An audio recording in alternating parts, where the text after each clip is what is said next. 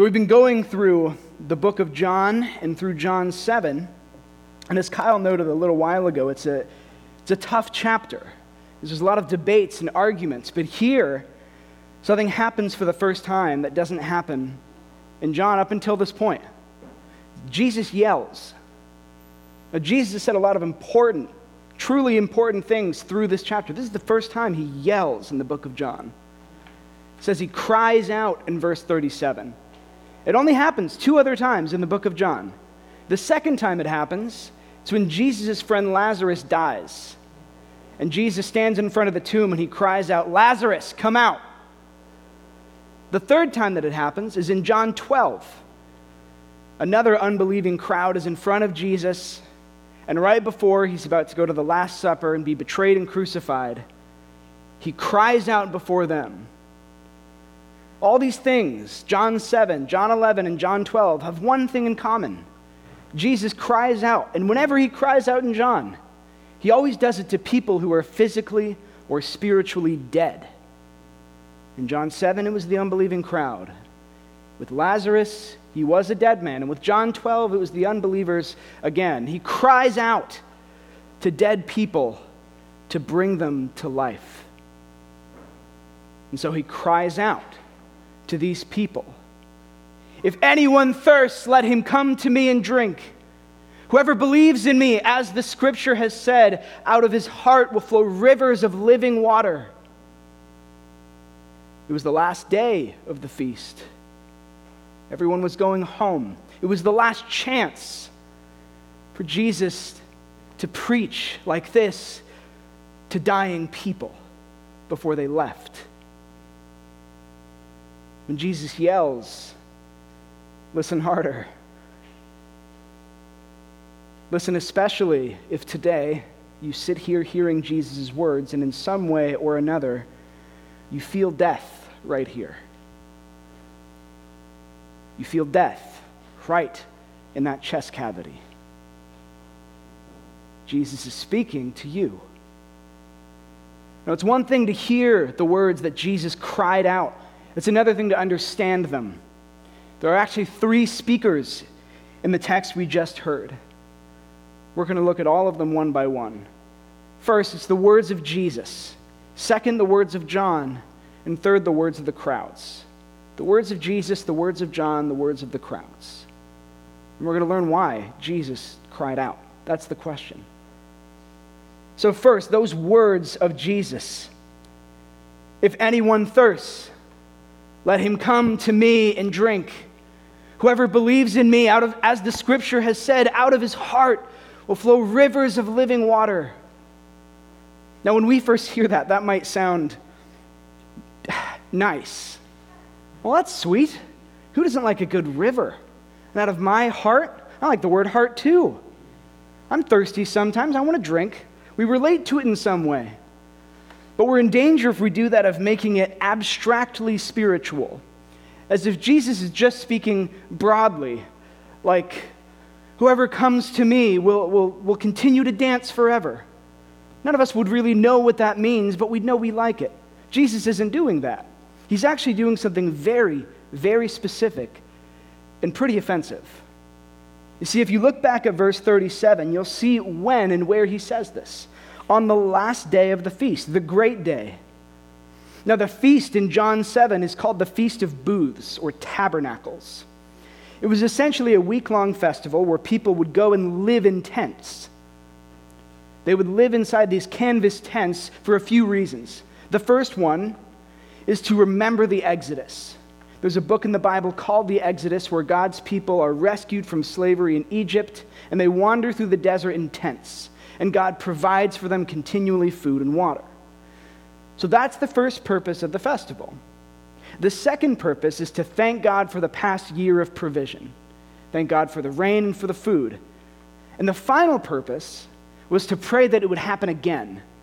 They need rain for another year. And so, what they would do is there would be a, a ceremony where each day in, in the festival, the priest would, would dip would dip into the water. It's called the Pool of Siloam. And he would bring it to the altar and throw it on the altar where they were going to burn an offering. On the first day, they do it once. Second day, they do it twice. Third day, three times.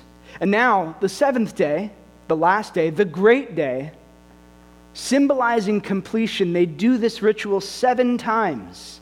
Seven times to pray that God would provide rain for them. And it's in that context, in that ceremony, surely in the temple, that Jesus, to a people who are thirsty and praying for rain, says, If anyone is thirsty, let him come to me and drink. He's turned the tables on them. He's saying, The person you're praying to is right here. The person you're asking water for is offering you water. But he's doing more than that because remember, it's not only a festival to pray for rain, festival to remember rain. Not just the past year, but the entire history of Israel. Because rain and thirst is everywhere. If you look through the Bible, you'll see constantly there's these themes of, of rain. And it's, it, the reason for it is that if you were a desert dwelling people like the Israelites were, thirst would be a constant feeling. Now, some of us have experienced thirst.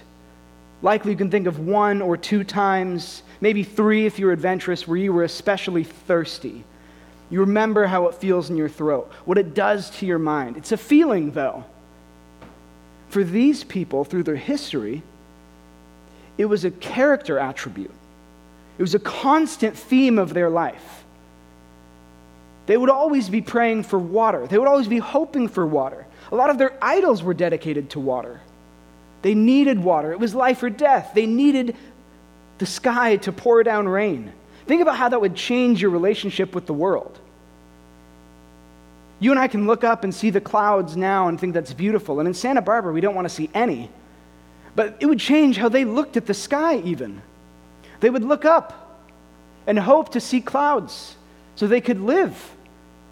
And when they were doing that, they'd probably kneel down and pray that rain would come because they're going to die if it doesn't. It changes the way they think. Everything is about water.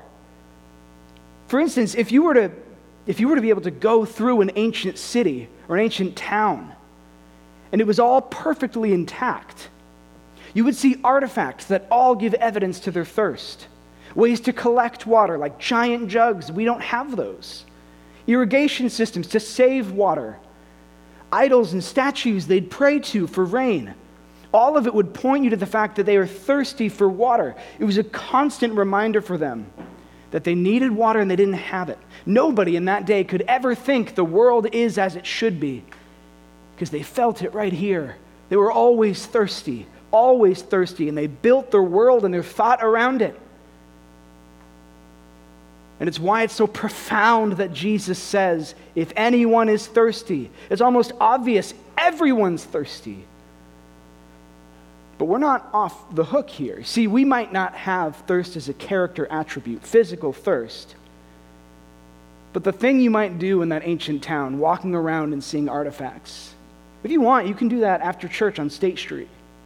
I mean, all sorts of artifacts that point to how we thirst. That, that's what cultures do. Everything you see will point you to a need or a desire. For instance, I was walking through a mall in the Bay Area a while ago, and I walked by the Nike store. I didn't walk in it. None of you assumed that, but I thought I'd make it clear. and outside the store was a sign that said, You don't hate running, you just have the wrong shoes. Now think about that, because it's genius marketing. That sign is not for people who would go into the Nike store. That's not for athletes. They don't hate running. It's for the rest of us who won't go into the Nike store. That's to us. We all hate running. I mean, we don't. Some of you actually like it. I don't understand. But it was to me. And it was saying, you don't actually hate running. It's not your fault. You just have the wrong kind of shoes because they knew something. The only thing I hate more than running is the fact that I hate running. I wish I liked running. Of course I do. You know how much easier it would be to have fun, to get exercise. I wish I liked running. And if you're like me, I know you do too. And what they were saying is the only thing between you and satisfaction is this Nike shoe. All you need to do is buy this, and then you'll have it. What it's doing is saying, We know you're thirsty. You're thirsty for the feeling of, of freedom, of capability. You're thirsty for feeling like you can exercise whenever you want, explore and move at the pace you want. You're thirsty for freedom. And here at this well, the Nike store in San Ramon, California, we can give you that freedom. We can give you water. You can do it all over the place. And the marketing strategies are the same. How do you think beauty stores sell so much? Well, they have to start by convincing you that you're ugly. Think if you were to change it. You're not ugly, you just have the wrong makeup. Doesn't sound too far off. Think of, think of gyms. You're not out of shape, you just have the wrong routine. Think of universities. You're not dumb, you just haven't read the right books. And we, we know the right books. And so it's no wonder that we have these thirsts that we don't pay attention to. But if you look around, you'll see them everywhere. Everything you look at, ask the question what, what is this telling me I'm thirsty for? But ask yourself, what, what are you thirsty for? You feel it? In the same way we feel thirsty for water, what are you thirsty for? You know it, it's right there in your head. And you also know everything you've done to get it. Is it love? Attention? The feeling of being important? And then we search for it relentlessly. And we find that every spring we want to go to in this world is either empty or poisoned. There's either nothing there or we try it and then we find it's killing us. In 1961, one of the most ambitious projects mankind has ever exhibited for the sake of thirst was that to go into space. It was by Russia, a man named Yuri Gagarin. He, uh, he was the first man in space. And when he came back, he gave words to the feeling we all know when we aren't satisfied no matter how much we've looked. The first man in space came back and he said, I looked and I looked, but I didn't see God. How many times have you said that? I've dated and I've dated, but I, I never feel loved. I've bought clothes and makeup, but I never feel beautiful. I've studied and I've studied, but I always feel dumb. I've worked and I've worked, but I don't feel important. I've loved and I've loved, but I never feel loved. I've given and I've given, but I never feel respected. I've cried and I've cried, but I always have more sadness. I've entertained and I've entertained, but I always feel bored. I've looked and I've looked, but I didn't see God. We are a thirsty people. Look around at our culture's artifacts and you'll see it. You are a thirsty person. It might not be for water, but everyone is thirsty. And so to the crowds in John 7 and to us, Jesus stands and yells, If anyone is thirsty, let him come to me and drink. It's a totally different way of understanding Christianity than most of us are used to, you know. You see, uh, one, it's probably a bad thing that I do, but I'll share it with you. When I just became a Christian, I don't know if I looked Christian. I don't know if there's a way to look Christian, but I'm going to guess that I didn't. Because I went to San Francisco State, and what would happen often is people would come up to me and say, Do you ever feel like something's missing from your life? And I'd go, uh, Yeah, I knew what they were doing. And they go, Well, I want to tell you about Jesus Christ. And I would just, I'd let them do it for a little while. And then eventually I'd say, like, Oh, I actually am a Christian. Because I wanted to listen to how they would present it. And there's something in common that happens all the time. They tell you thing, the needs you don't know you have. Well, you might not know this, but you're a sinner. And you might not know this, but there's a God who judges sin. And then you might not know this, but Jesus forgives our sin by dying on the cross. And you might not know this, but he's here now. And you might not know this, but if you're with Jesus, you go to heaven. That's one way to present the gospel. It's not wrong. But what Jesus is doing here, if anyone thirsts to you and to me, he's not telling you about satisfying the needs you don't know you have. He's saying, I will satisfy the needs you know you have, that you feel all the time. Are you lonely? Doesn't matter if you're Christian or not, everyone feels lonely from time to time. It might be a feeling, or it might be like thirst for Israel, a character attribute. It never leaves. Are you depressed? Do you feel trapped by life? Are you thirsty for freedom? For some true and genuine joy, adventure? If anyone thirsts, let him come to me and drink. What Jesus is saying is that whatever your thirst is, He is the source of satisfaction. And then he says something strange. He says, Whoever believes in me. There's two steps he introduces there's coming and then there's believing. He says, Whoever believes in me, as the scripture has said, out of his heart will flow rivers of living water. That's also confusing, but but there's a better word there for heart. You see, the Greek word for heart is one you know it's cardia, as in cardio. But that's not the word that John wrote down here. He uses the word koilia, or gut, empty cavity in here. You see, I'll do anything to avoid cardio. Just a side note. I'm glad I was understood there. See, he says gut. Out of his gut will flow rivers of living water. I think that's more beautiful. It doesn't sound more beautiful, but it is. Because that empty cavity, we all have it. And we do two things with it. The first thing we do is we feel it. So we have all our feelings. If you want to, put your hand right here, right now. What does it feel? Some of you are hungry and you're wondering, when is this guy going to stop? Some of you, maybe you've touched a nerve and there's a sense of dread or anxiety. You know that's where you feel it. It's where the butterflies live. Maybe there's a sense of emptiness, and, not food emptiness, but real emptiness. It's where the hunger calls. We feel our guts and we feed our guts. It's the call and response of life. What I feel here, I feed here, or here, or here. If I feel anxious, I need to feed with something. If I feel hungry, I need food. If I, need, if I feel thirsty, I need drink. It's a constant sink. We're always feeding and feeling and feeding and feeling. And what Jesus says is profound because he says, out of his gut will flow rivers of living water. Don't think too much about it. I know it can sound gross if you're you know, child sense of humor, but think of the beauty of that poetically. And literally, what he's saying is the gut is no longer a sink, it's a source. It's not a sink, it's a source. Now, that can be really confusing.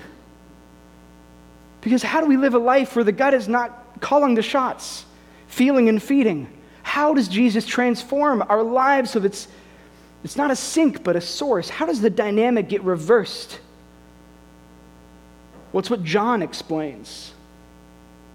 37 and 38, those are the words of Jesus. Look now with me at verse 39. Now, this he said about the Spirit, whom those who believed in him were to receive, for as yet the Spirit had not been given, because Jesus was not yet glorified. Now, let me sort of draw a line between where we are. I want to connect those dots between how does Jesus put in us a wellspring of living water? So hold that in your head because I have to explain what John's saying here and what he's doing. John does this a lot. He has these little interludes he'll interrupt the narrative of the passage and insert sort of a, a, a narrative commentary. It's like when you're watching a movie and somebody says something, but they're not on the screen, they're just explaining the situation. And what he says is that Jesus is talking here about the Holy Spirit, who has not yet been given because Jesus had not yet been glorified. Now, bear with me, because there's two concepts in theology that help us understand this. The first one we're all pretty familiar with, I'm guessing, at least if you come to church. It's called redemption accomplished.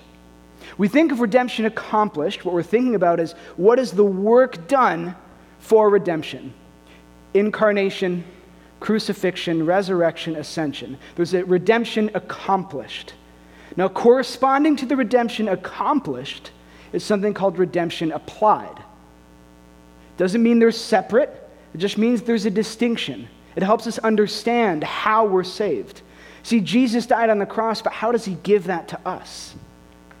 What John is saying when he says Jesus had not yet been glorified, he's saying that once Jesus is glorified, as in dies, rises, and ascends, then the Spirit is given to those who believe. There's the redemption accomplished, the redemption applied. The reason that that is important is because this is exactly what you see when the Spirit is given. In the book of Acts, there's something called Pentecost, where people are sitting down and gathering for prayer, and the Holy Spirit falls upon them. And you know what happens next? Peter goes out and preaches a sermon. 3,000 people come to Christ. Out of his gut flowed life. No longer is it a sink. No longer is the dynamic of life feeding ourselves. It is being satisfied and preaching satisfaction to others. It's a beautiful thing. And it's why it's going to be so confusing for so many of us to start to understand how this actually works, because there is no how. Here's what Jesus says about the Holy Spirit when he sends the Holy Spirit. But when the Helper comes, whom I will send to you from the Father, the Spirit of truth, who proceeds from the Father, he will bear witness about me. Now, people ask me a lot, what's the role of the Holy Spirit? And my cheeky answer is I like to say, God. End of story. Holy Spirit is God. When we're talking about how the Spirit works in our redemption, bearing witness to Christ all the time. See, Christianity and the way it satisfies us is different than the way State Street does. State Street, Instagram, all of that offers you process. And processes, well, at some point they become useless. Follow step one, step two, step three. Your satisfied process goes away.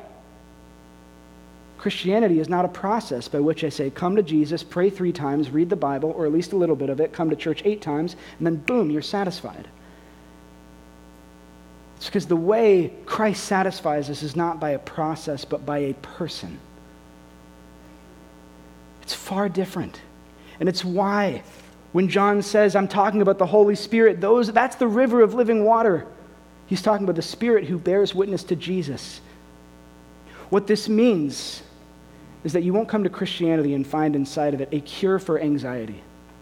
You won't find a process by which you are carried out of it. What you will find, or better yet, who will find you, is Jesus, who will be with you through every panic attack, every moment of despair and fear what you will find is not a, a, a shortcut to freedom, but you'll find that in your moments of deepest captivity, whether it's work hours or depression, whatever it is, that Jesus is there saying, You are free in me. In your moments of despair, in emptiness, it's not that Jesus hands you a process by which you follow and leave it. What he's saying is, I've given you the Spirit who will constantly point you at me and I am not leaving. I am not leaving. And out of you, not just in you, but out of you, flow those rivers of living water. Do you know someone who knows the need they have with no idea where to have it satisfied? And have you thought about showing them Jesus? Are you lonely? You, I know a place where not only you will find the person who will bear with you through it all, but the gift of God that will make you a beacon of friendship to other people. It's beautiful. It's wonderful. There's nothing like this. The world gives us empty answers, and Jesus says, I will remain with you. But then the words of the crowds come. Look at verses 40 to 44 with me. This is what happens after Jesus says this. When they heard these words, some of the people said, This really is the prophet. Others said, This is the Christ. But some said, Is the Christ to come from Galilee? Has not the scripture said that Christ comes from the offspring of David and comes from Bethlehem, the village where David was? So there was a division among the people over him. Some of them wanted to arrest him, but no one laid hands on him. We've seen this a lot in John 7. There's always confusion. We might be tempted here to count some of it as gain. At least some said he was the Christ, some said he was the prophet.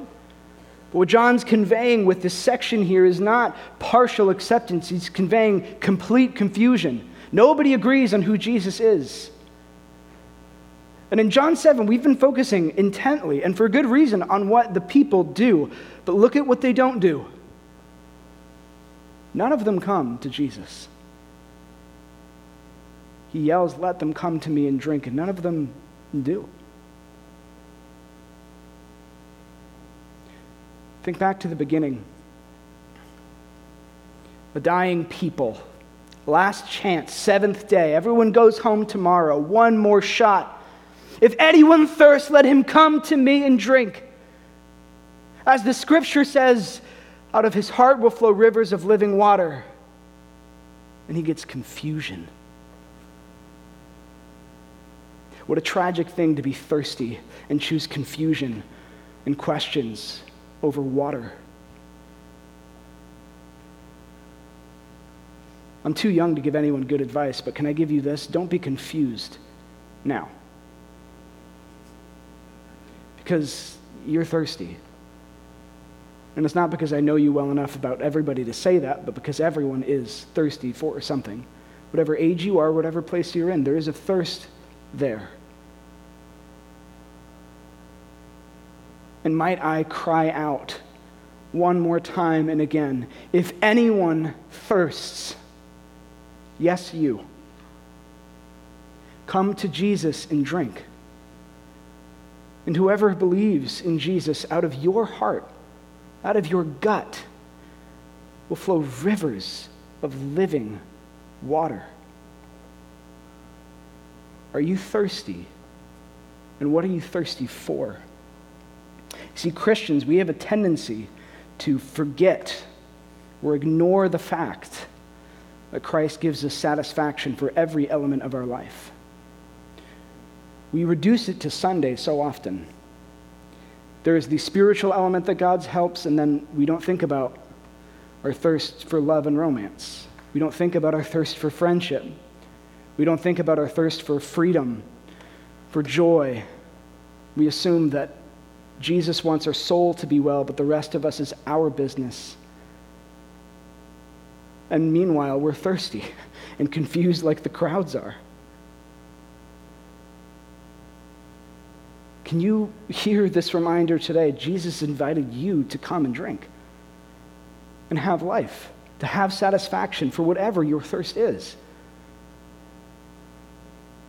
And I, you know, I actually hope, I hope for the sake of today that there's somebody here who is, who knows, who knows that they're thirsty and doesn't know that Jesus heals it doesn't know that Jesus has the water. So I can tell you, perhaps for the first time, if anyone is thirsty, let them come to Jesus. And he will quench your thirst. See, this is the beauty of, of the entire gospel. Whatever your thirst is, come to Jesus. And I'll let my last words be this the very same as Jesus crying out, if anyone is thirsty, let him come to Jesus and drink. Whoever believes in him, as the scripture has said, out of their heart will flow rivers of living water. Do not delay. Come to Jesus and drink. In the name of the Father, Son, and the Holy Spirit. Amen.